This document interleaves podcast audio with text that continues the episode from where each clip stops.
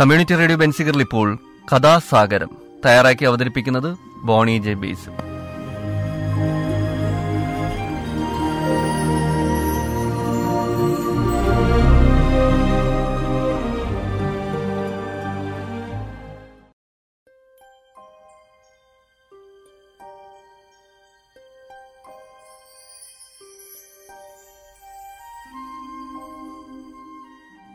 കഥാസാഗരത്തിലേക്ക് ഏവർക്കും സ്വാഗതം. കഥാസാഗരം കഥകളുടെ പ്രോഗ്രാമാണ്. ഈ സോപ്പ് കഥകളും പഞ്ചതന്ത്രം കഥകളും നാടോടി കഥകളും ഒക്കെ ചേർന്ന കഥകളുടെ പ്രോഗ്രാം.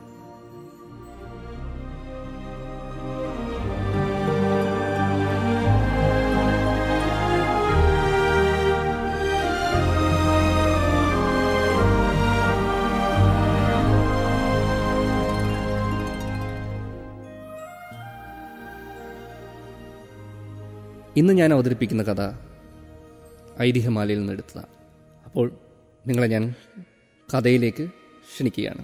ശ്രീകൃഷ്ണവിലാസ കാവ്യത്തിന്റെ കർത്താവായ പ്രഭാകര കവിയെക്കുറിച്ച് കേട്ടിട്ടില്ലാത്തവർ സംസ്കൃത ഭാഷാ പരിജ്ഞാനം അല്പമെങ്കിലും സിദ്ധിച്ചിട്ടുള്ളവരിൽ ആരുമുണ്ടായിരിക്കുമെന്ന് തോന്നുന്നില്ല. പ്രഭാകര കവിക്ക് സുകുമാരൻ എന്നൊരു പേര് കൂടി നടപ്പുണ്ട്. അദ്ദേഹത്തിന് ഇങ്ങനെ രണ്ട് പേരുകൾ ഉണ്ടാവാനുള്ള കാരണം എന്താണെന്ന് നിശ്ചയമില്ല. ഇദ്ദേഹം ജാതിയിൽ ബ്രാഹ്മണനായിരുന്നു എന്നാണ് കേട്ടിട്ടുള്ളത്. പ്രഭാകരൻ അത്യന്തം ബുദ്ധിമാനും വിദ്യാഭ്യാസത്തിൽ ശ്രദ്ധയുള്ള ആളുമായിരുന്നതിനാൽ അദ്ദേഹത്തിന്റെ ഗുരുനാഥന് അദ്ദേഹത്തെക്കുറിച്ച് മനസ്സിൽ സീമാതീതമായ സ്നേഹവും വാത്സല്യവും ഉണ്ടായിരുന്നു. എങ്കിലും ഗുരുനാഥൻ സദാ നേരവും പ്രഭാകരനെ അതികഠിനമായി അടിക്കുകയും ശകാരിക്കുകയും ചെയ്തുകൊണ്ടിരുന്നു. പ്രഭാകരന്റെ സഹപാഠികളായി വേറെയും പല ബാലന്മാരുണ്ടായിരുന്നു. അവർക്കാർക്കും പ്രഭാകരനോളം ബുദ്ധിയും പഠിത്തത്തിൽ ശ്രദ്ധയും ഉണ്ടായിരുന്നില്ല എന്നാലും അവരെ ആരെയും ഗുരുനാഥൻ ഇതുപോലെ അടിക്കുകയോ ശകാരിക്കുകയും പതിവില്ല. അവർക്കൊക്കെ ഗുരുനാഥൻ ഒരു ശ്ലോകത്തിന്റെയോ ഒരു പദത്തിന്റെയോ അർത്ഥം നൂറ് പ്രാവശ്യം വേണമെങ്കിൽ പറഞ്ഞു കൊടുക്കും. പ്രഭാകരൻ പഠിക്കുന്നതിന്റെ അർത്ഥമെല്ലാം തന്നെത്താൻ വിചാരിച്ച് പറയണം. അഥവാ ഗുരുനാഥൻ പറഞ്ഞു കൊടുക്കുകയാണെങ്കിലും ഒരു പ്രാവശ്യമല്ലാതെ പതിവില്ല. അതികഠിനമായ ഒരു ശ്ലോകത്തിന്റെ ഭാവാർത്ഥം പോലും ഒരു പ്രാവശ്യം പറഞ്ഞു കൊടുത്താൽ പ്രഭാകരന് മനസ്സിലായിക്കോളും. പിന്നെ അതൊരിക്കലും മറക്കുകയുമില്ല. എങ്കിലും പ്രഭാകരൻ ശുദ്ധ വിഡ്ഢിയാണെന്നും പഠിത്തത്തിൽ ജാഗ്രത വളരെ കുറവാണെന്നുമല്ലാതെ ഗുരുനാഥൻ ഒരിക്കലും പറയുക പതിവില്ല. സദാ നേരവും കോപഭാവമല്ലാതെ ആ ഗുരുനാഥൻ പ്രഭാകരന്റെ നേരെ സന്തോഷഭാവം ഒരിക്കലും പ്രകടിപ്പിക്കാറില്ല. ഗുരുനാഥന്റെ ഈ ക്രൂരതയെക്കുറിച്ച് പ്രഭാകരന് വളരെ മനസ്താപമുണ്ടായി. എങ്കിലും അതൊന്നും പുറത്ത് പ്രകടിപ്പിക്കാതെ വിനായതര ഭക്തി പുരസ്സരം പഠിച്ചുകൊണ്ടിരുന്നു. കാലക്രമേണ അദ്ദേഹം കാവ്യ നാടകാലങ്കാരങ്ങളിലും വേദശാസ്ത്ര പുരാണ ഇതിഹാസങ്ങളിലും അനിതര സാധാരണമായ ഭാണ്ഡ്യം സമ്പാദിച്ചു. എങ്കിലും വിദ്യാഭ്യാസം മതിയാക്കുന്നതിന് അദ്ദേഹത്തിനും ഗുരുനാഥനും മനസ്സായില്ല. അതിനാൽ അദ്ദേഹം വീണ്ടും ഓരോ വക ശാസ്ത്രങ്ങൾ സശ്രദ്ധം പഠിച്ചുകൊണ്ടും ഗുരുനാഥൻ പഠിപ്പിച്ചുകൊണ്ടുമിരുന്നു അങ്ങനെ പ്രഭാകരൻ ഒരു നല്ല വിദ്വാനും യൗവനയുക്തനും ആയിത്തീർന്നു. പിന്നെയും പ്രഭാകരന്റെ പഠിത്തത്തിന് ഗുരുനാഥന്റെ ശകാരത്തിനും അടിക്കും യാതൊരു കുറവും വന്നില്ല. പ്രഭാകരന്റെ പഠിത്തവും പ്രായവും വർദ്ധിക്കും തോറും ഗുരുനാഥന്റെ അടിയും ശകാരവും വർദ്ധിച്ചു വന്നു. ഒരു ദിവസം പഠിച്ചുകൊണ്ടിരിക്കുമ്പോൾ പ്രഭാകരൻ എന്തോ ഒരു സംശയം വരികയാൽ അതെങ്ങനെയാണെന്ന് ഗുരുനാഥനോട് ചോദിച്ചു. ഗുരുനാഥൻ അപ്പോൾ എടാ ഏഫിയ ഇനിയും നിനക്കത് അറിയാറായില്ലേ എന്ന് ചോദിച്ചുകൊണ്ട് പ്രഹരിക്കാൻ തുടങ്ങി. അടി കൊണ്ട് തുട പൊട്ടി രക്തം പ്രവഹിച്ചു തുടങ്ങി. പിന്നെ ഗുരുനാഥൻ അടി മതിയാക്കാനുള്ള ഭാവമില്ല. ഒടുക്കം സഹിക്കാതെ വയ്യാതായപ്പോൾ പ്രഭാകരൻ ഓടി ഒളിച്ചു. അന്ന് പ്രഭാകരന് സാമാന്യത്തിലധികം വേദനയും മനസ്താവവും ഒക്കെ ഉണ്ടായി. അതിനാൽ ഏത് വിധവും ഗുരുനാഥന്റെ കഥ ഇന്ന് കഴിക്കണം. ഇനി ഈ ദുഷ്ടൻ ജീവിച്ചിരുന്നിട്ട് ഇങ്ങനെ ഒരുത്തനെയും അടിക്കരുത് എന്ന് നിശ്ചയിച്ചു. ഗുരുനാഥൻ സന്ധ്യാവന്ദനത്തിന് പോയ തരത്തിന് പ്രഭാകരൻ ഒരു വലിയ കരിങ്കല്ല് വലിച്ചെടുത്തുകൊണ്ട് ഗുരുനാഥന്റെ ശയനഗൃഹത്തിന്റെ തട്ടിൻ പുറത്ത് കയറിയിരുന്നു. ഗുരുനാഥൻ വന്ന് കിടന്ന് ഉറക്കമാകുന്ന സമയം തട്ടിന്റെ പലകൾ ഇളക്കി മാറ്റി കരിങ്കല്ല് ഗുരുനാഥന്റെ മാറത്തിട്ട് കൊല്ലാമെന്നായിരുന്നു പ്രഭാകരന്റെ വിചാരം. ഗുരുനാഥൻ സന്ധ്യാവന്ദനാദി നിയമങ്ങളെല്ലാം കഴിഞ്ഞ് ഗൃഹത്തിൽ വന്നപ്പോഴേക്കും അത്താഴത്തിന് എല്ലാ കാലമായിരുന്നു. എങ്കിലും അദ്ദേഹം എനിക്കിന്ന് നല്ല സുഖമില്ല. അതുകൊണ്ട് അത്താഴം വേണമെന്ന് തോന്നില്ലേ? എന്ന് പറഞ്ഞിട്ട് ശയനഗൃഹത്തിലേക്ക് പോയി. അവിടെ ചെന്ന ഉടനെ കട്ടിലിൽ കയറി അത്യന്തം വിചാരമഗ്നൻ എന്നതുപോലെ കിടപ്പുമായി. ഗുരുനാഥൻ അത്താഴമുണ്ണാത്തതുകൊണ്ട് ഗുരുപത്നി ഉണ്ടില്ല. ഭർത്താക്കന്മാർ ഭക്ഷണം കഴിക്കാതെ പവിത്രന്മാർ ഭക്ഷിക്കുക പതിവില്ലല്ലോ. ഗുരു ശയനഗൃഹത്തിൽ ഉറങ്ങാതെ കിടക്കുന്നത് കണ്ടിട്ട് പത്നി ഇതെന്താണ് അവിടേക്ക്? ഒരു വലിയ മനോവിചാരമുള്ളതുപോലെ ഇരിക്കുന്നത്. അത്താഴമുണ്ടില്ലല്ലോ.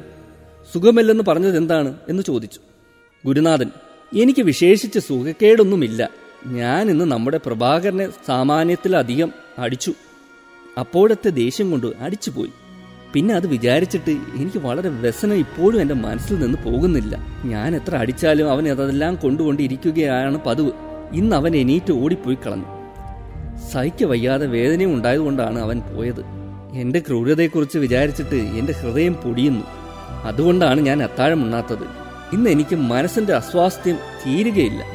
ഗുരുപത്നി ഇത് വലിയ കഷ്ടം തന്നെയാണ്. ഇതിനെക്കുറിച്ച് പറയണമെന്ന് ഞാൻ പലപ്പോഴും വിചാരിക്കാറുണ്ട്. പക്ഷെ ഞാൻ പറഞ്ഞാൽ അവിടേക്ക് രസമായില്ലെങ്കിലോ എന്ന് വിചാരിച്ചാണ് ക്ഷമിച്ചിരുന്നത്. പ്രഭാകരനെ പോലെ ബുദ്ധിയും പഠിത്തത്തിൽ ശ്രദ്ധയും ഗ്രഹണശക്തിയും ധാരണാശക്തിയും സൗശീലാദി ഗുണങ്ങളുമായി ഇവിടെ പഠിക്കുന്ന കുട്ടികളില്ല തന്നെ. ഈ ലോകത്തിൽ തന്നെ ആരുമുണ്ടെന്ന് തോന്നുന്നില്ല. എന്നാൽ ഇവിടെ അവനെ അടിക്കുകയും ശകാരിക്കുകയും ചെയ്യുന്നതുപോലെ മറ്റാരെയും ഇല്ലതാനും അവന്റെ ശരീരം കണ്ടാൽ പ്രഭാകരൻ എന്നും സുകുമാരൻ എന്നുള്ള നാമങ്ങൾ യഥാർത്ഥങ്ങളാണെന്ന് ഏവരും സമ്മതിക്കും. ഇപ്രകാരം ആകൃതിക്കും പ്രകൃതിക്കും ഒന്നുപോലെ ഗുണം തികഞ്ഞിരിക്കുന്ന ഒരു ബാലനോട് ഇങ്ങനെ കഠിനത പ്രവർത്തിക്കാമെന്ന് ഇവിടേക്ക് തോന്നുന്നത് എന്തുകൊണ്ടാണ്? കുട്ടികൾക്ക് യൗവന ആരംഭമായാൽ പിന്നെ അടിക്കുകയും ശകാരിക്കുകയും ചെയ്യുന്നത് തന്നെ യുക്തമല്ല. അന്യന്റെ കുട്ടിയായാൽ പിന്നെ പറയാനുമില്ലല്ലോ. ഗുരുനാഥൻ ഭവതി പറഞ്ഞതൊക്കെ വാസ്തവമാണ്. എന്നാൽ എന്റെ പ്രഭാകരനെ ഒരു അന്യ ബാലനായി ഞാൻ വിചാരിച്ചിട്ടില്ല. അവൻ എത്ര പ്രായമായാലും എനിക്കവൻ എന്നും കുട്ടി തന്നെ. അവന്റെ ഗുണഗണങ്ങളൊന്നും എനിക്ക് അറിഞ്ഞുകൂടായുകയുമില്ല. എനിക്കവനെക്കുറിച്ച് സ്നേഹവും വാത്സല്യവും ഇല്ലായുകയുമില്ല.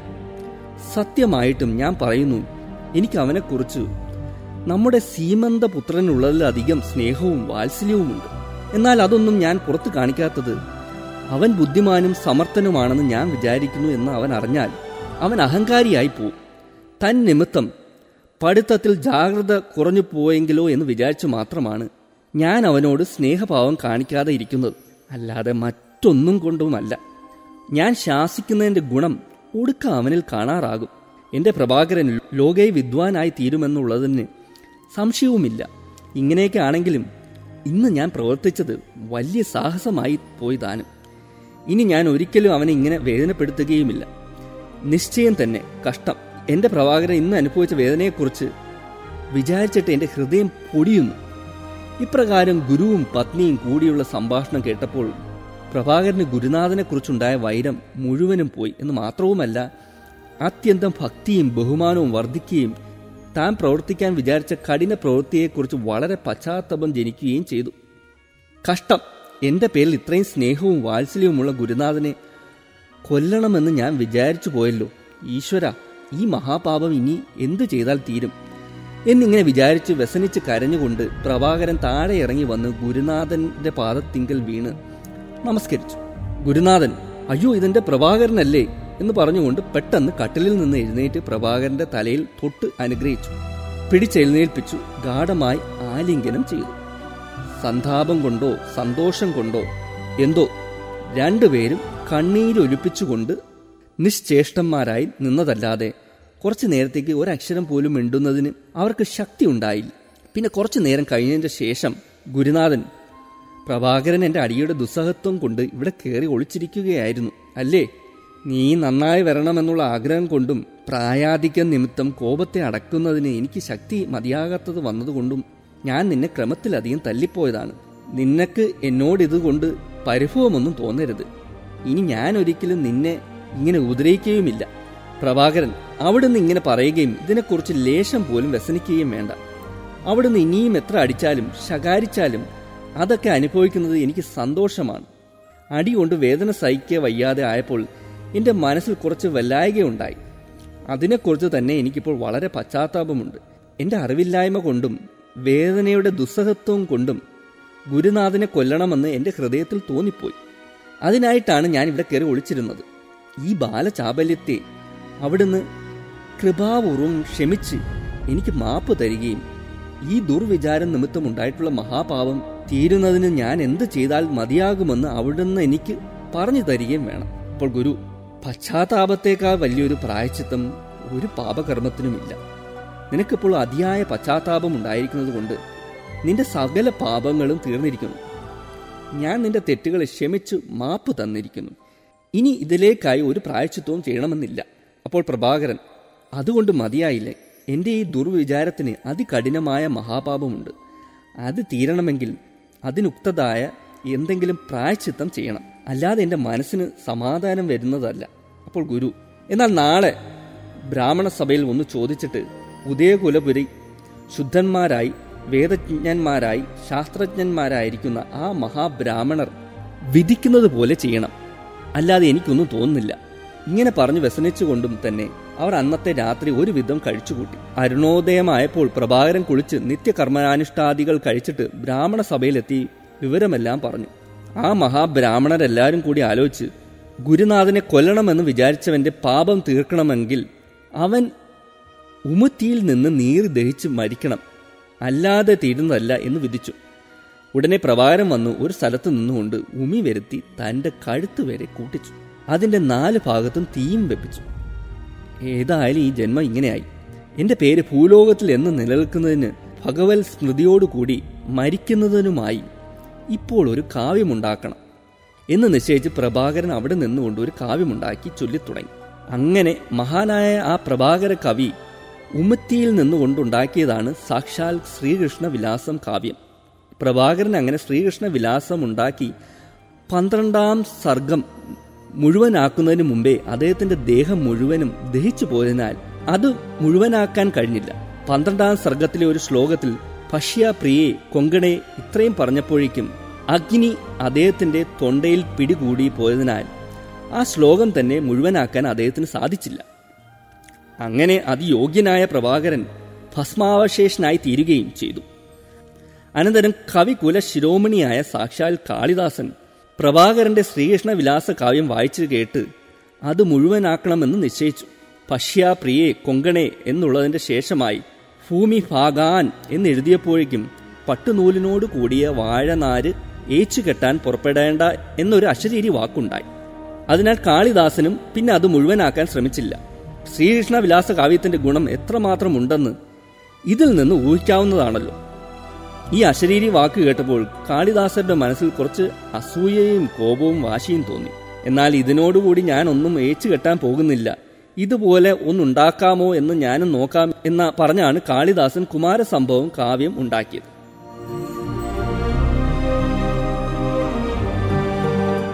പ്രിയപ്പെട്ട ശ്രോതാക്കൾക്ക് കഥ ഇഷ്ടമായെന്ന് വിശ്വസിക്കുന്നു. അടുത്ത എപ്പിസോഡിൽ വീണ്ടും ഒരു കഥയുമായി ഞാൻ എത്തുന്നതാണ്. എല്ലാവർക്കും നന്ദി നമസ്കാരം.